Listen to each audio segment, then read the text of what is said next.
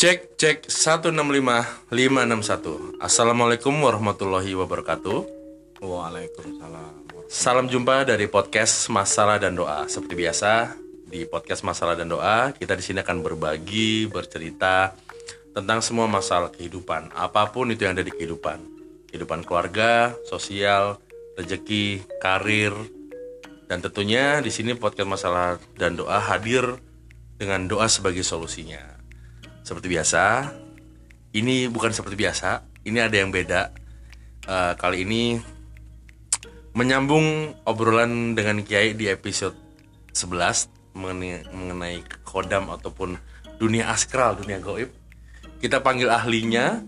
Beliau ini adalah sahabat Kiai dan beliau ini memang memiliki kelebihan yang alhamdulillah banyak sekali memberikan manfaat juga ke para majelis, orang sekitar, masyarakat sekitar ya, khususnya di Radio Dalam ini.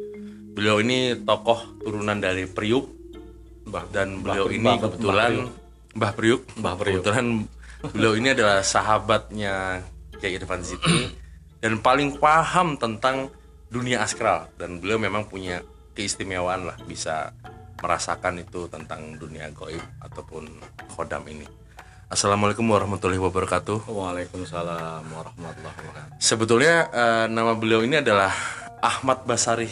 Iya. Tapi saya juga nggak tahu kenapa di kalangan teman-teman kiai di zaman pesantren, pesantren pada saat eh, mondok pesantren Iya, di Jawa Timur. dipanggilnya itu Bang Boncu. Iya, ceritanya. Cuman saya biasa manggil beliau ini Om Boncu. iya. Padahal yang kita ketahui kalau Boncu ini kan boneka lucu ya, tapi ini nggak ada lucu-lucunya, yang ada serem banget. Itu di kalangan gaib, Bos. Ya? Oke, apa kabar Om Boncu? Alhamdulillah baik. Sehat Om Boncu? Alhamdulillah sehat. Nah, gini Om Boncu, kemarin kan eh, di episode 11 itu kita ngobrol sama Kiai terkait eh, dunia kodam dan juga dunia goib. Iya. Nah, memang di podcast kita kan tentang masalah dan doa ya. Nanti kalau masalah dan doa udah pasti akan ada dengan Kiai.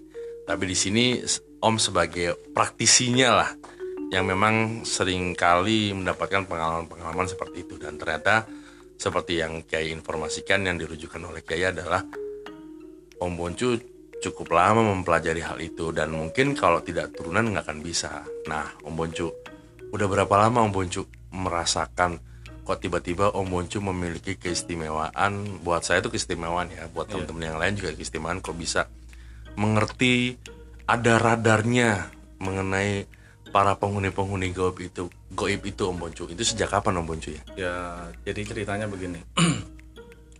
Eh, sebenarnya cukup lama ya. Pada waktu itu saya belajar ilmu pernapasan. Awalnya. Ya, awalnya saya belajar ilmu pernapasan itu eh, ini sangat singkat sekali. Nah, sangat singkat, eh, cukup cuman hanya lima hari. Belajar ilmu pernapasan Ya, tuh. belajar tenaga ilmu dalam. Iya, ter- termasuk tenaga dalam. Itu biasanya kalau orang eh, belajar ilmu pernapasan itu seperti belajar belajar silat, itu kan ada ada ilmu pernapasan ya. Itu biasanya bertahap. Bertahap itu ban putih dulu, ya terus ban merah, ban biru, terus sampai ban hitam itu sampai tahunan gitu loh. Lah kita ini belajar cuman hanya lima hari gitu, dikasih sama guru kita. Pada waktu itu. dan mungkin karena Om Boncu punya keistimewaan gitu kan. Karena kan kalau yang Kiai sampaikan juga kan eh, sebetulnya di satu obrolan kita itu selalu bilang kalau Kiai itu kalau nggak ada turunan atau memang nggak bisa ya nggak akan pernah bisa gitu kan. Tapi Iya. itu merupakan keistimewaan bisa ke sana gitu kan ke dunia goib itu gitu kan. Nah itu biasanya yang yang yang pertama kali Om Boncu rasain kalau Om Boncu ini eh, wah akhirnya kok jadi tahu tentang dunia gaib ya kok jadi kok jadi mudah melihat radar tentang gaib itu. Yang pertama kali Om Boncu rasain tuh apa ya yang pertama kali Om Boncu lihat tuh ada nggak sih bener visualnya ada nggak sih kuntilanak atau mungkin pertama kali yang Om lihat itu apa gitu Om Nah, jadi eh, tadi pernah saya bilang tadi itu barusan eh, dari awal saya pernah eh, belajar ilmu pernapasan itu ya. Nah, dari situ saya merasakan sepertinya eh, ini kan belajar ilmu pernapasan itu kan ada Energi. Ya, ada semacam ada energi yang harus kita inginkan. itu saya merasakan sepertinya ada yang mengikuti saya gitu. Dan itu sangat terasa sekali. Nah, pada waktu itu saya belum bisa melihat apa-apa ya, belum bisa merasakan istilahnya melihat ke alam gaib itu. Cuman saya merasakan kok sepertinya ini ada yang mengikuti saya seperti itu ada ada dua lah pada waktu itu kiri kanan Oke. Itu bentuknya apa? nah bentuknya ini pada waktu itu saya tidak bisa melihat cuman hanya merasakan Hmm. Nah, Om, mungkin Iya. yang paling yang paling simpel aja ya tentang tentang yang alam gaib nih. Ini sekarang di ruangan ini ada nggak, Om? ya sebenarnya kalau di ruangan ini insya Allah nggak ada ya Nggak ada karena ruangan ini sangat bagus sekali terus juga ya energinya sangat positif ya Energi positif ya. ya insya Allah bagus gitu Nah, ada nggak Om tipe-tipe tempat yang nih kalau mau tempat atau rumah nggak mau disinggahi barang-barang aneh itu yang goib-goib aneh itu harus apa harus bersih atau apa atau apa gitu Om. Apakah hanya semua tempat apa pun pasti akan ada tuh tentang gaib-gaib yang datang di situ gitu. Iya. Ada nggak Om harus rumah bersih atau jangan jorok atau mungkin kayak ini kalau gelap kamar mandi kalau kan kalau yang mitos-mitos kan gitu ya. Mitos-mitos kan selalu ada yang kalau kamar mandi jangan digelapin itu tempatnya demit demit banget tuh di, di tempat-tempat kayak gitu gitu kan ya sebenarnya sih kalau masalah gaib itu ya termasuk istilahnya kalau makhluk gaib itu di mana-mana dia ada. Hmm. nggak mesti harus di tempat yang bersih atau di tempat yang kotor gitu. Tapi kalau memang istilahnya tempat yang bersih mungkin ya istilahnya energi positif lah yang ada di situ gitu. Kalau seandainya tempat-tempat yang kotor mungkin ya ada juga yang makhluk-makhluk yang negatif lah seperti itu. Hmm, nah kalau yang kemarin kita berulang kan ternyata ada eh, kodam itu ada kodam yang baik dan memang ada kodam yang jahat nih. Iya. Ya kan? Nah kodam yang jahat tuh kodam kodam yang transaksional nih. Iya. Ada nggak om pengalaman om contoh nih om yang kodam yang waktu itu inget gak di toko di toko saya? Iya. Yang om mengusir ada tuyul itu kan? Mm. nah itu berarti itu termasuk kategori kodam kodam atas perintahnya om ya? Ada ada, Iya. ada, ada perintah perintah dari majikan gitu. Nah itu emang ada om transaksi kayak gitu ada biasanya apa tuh ya itu memang ada seperti itu ya seperti kayak tempat yang terkenal itu di Gunung Kawi ya kalau nggak salah ya. Oh di Jawa? Ya itu di Pesugihan. daerah- ya itu tempat-tempat ya seperti itulah gitu. Hmm, itu untuk untuk memiliki satu kodam itu kan dicari ya? Itu Iya. kan itu kan dicari. Itu biasanya syaratnya apa om untuk bisa punya tuyul kayak gitu-gitu tuh?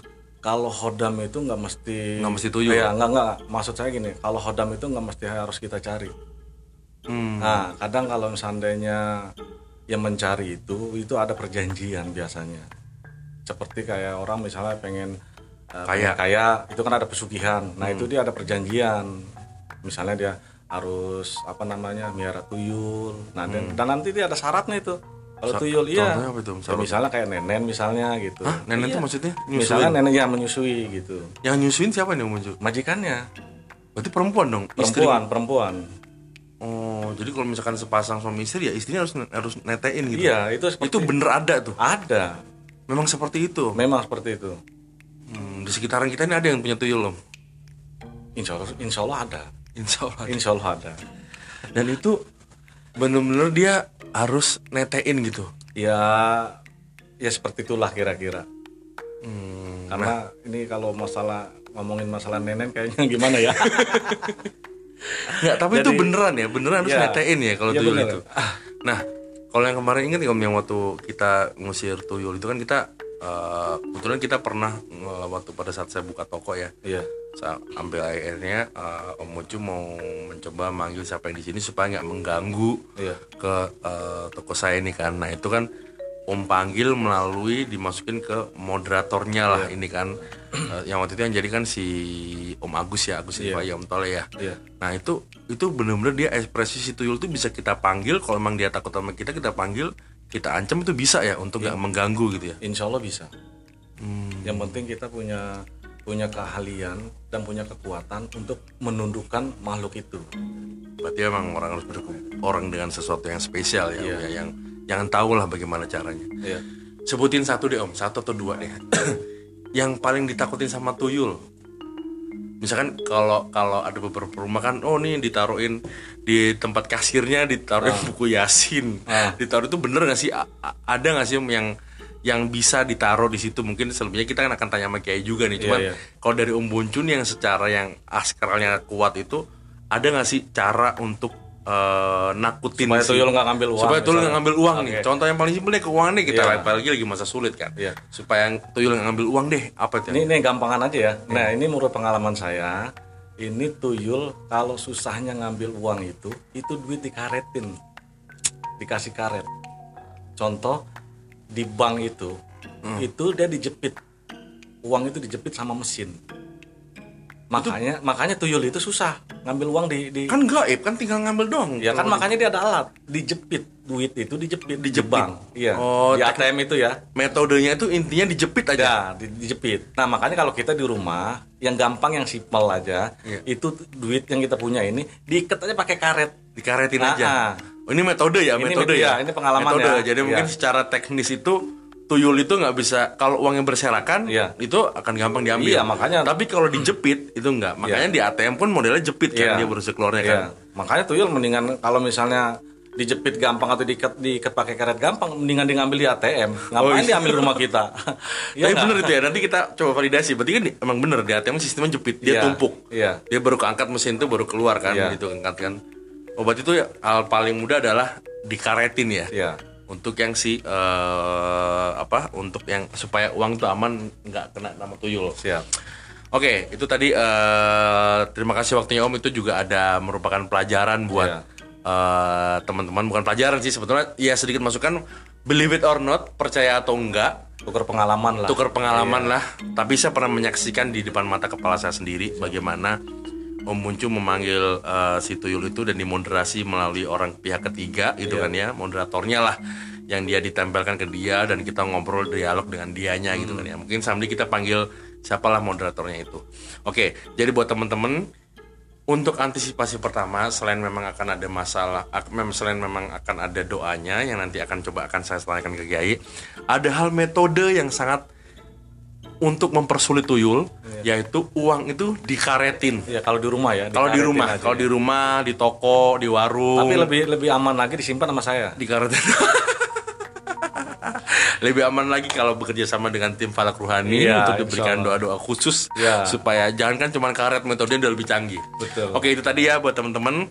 Kalau selama di rumah duitnya dikaretin, kalau di bank udah pasti dijamin aman. Karena logikanya, kenapa tuyul kalau nggak ngambil ke bank aja kalau memang udah ternyata memang metodenya adalah dijepit. Siap. Jadi intinya itu kan, Iya. intinya adalah metode metodenya dijepit. Makanya yang paling mudah di paling mudah di rumah dilakukan adalah dikaretin uang itu. Oke, buat teman-teman yang mau eh, detail ceritanya, kalau ini tentang detail ceritanya bisa juga langsung akses di www.falakruhani.com atau mungkin mau chat dan WA perihal doa ataupun bercerita tentang masalahnya bisa langsung WA direct ke 0811 889 308 sekali lagi 0811 889 308 dan mungkin kalau memang ada yang ekstra berat Insya Allah di episode ke-13 nanti saya akan ngobrol dengan Kiai apa ini solusinya untuk yang doanya. Tapi kalau memang mungkin teman-teman ada permasalahan yang memang darurat dan terkait dengan dunia astral atau dunia gaib seperti yang Kiai bilang dunia gaib itu ada Iya.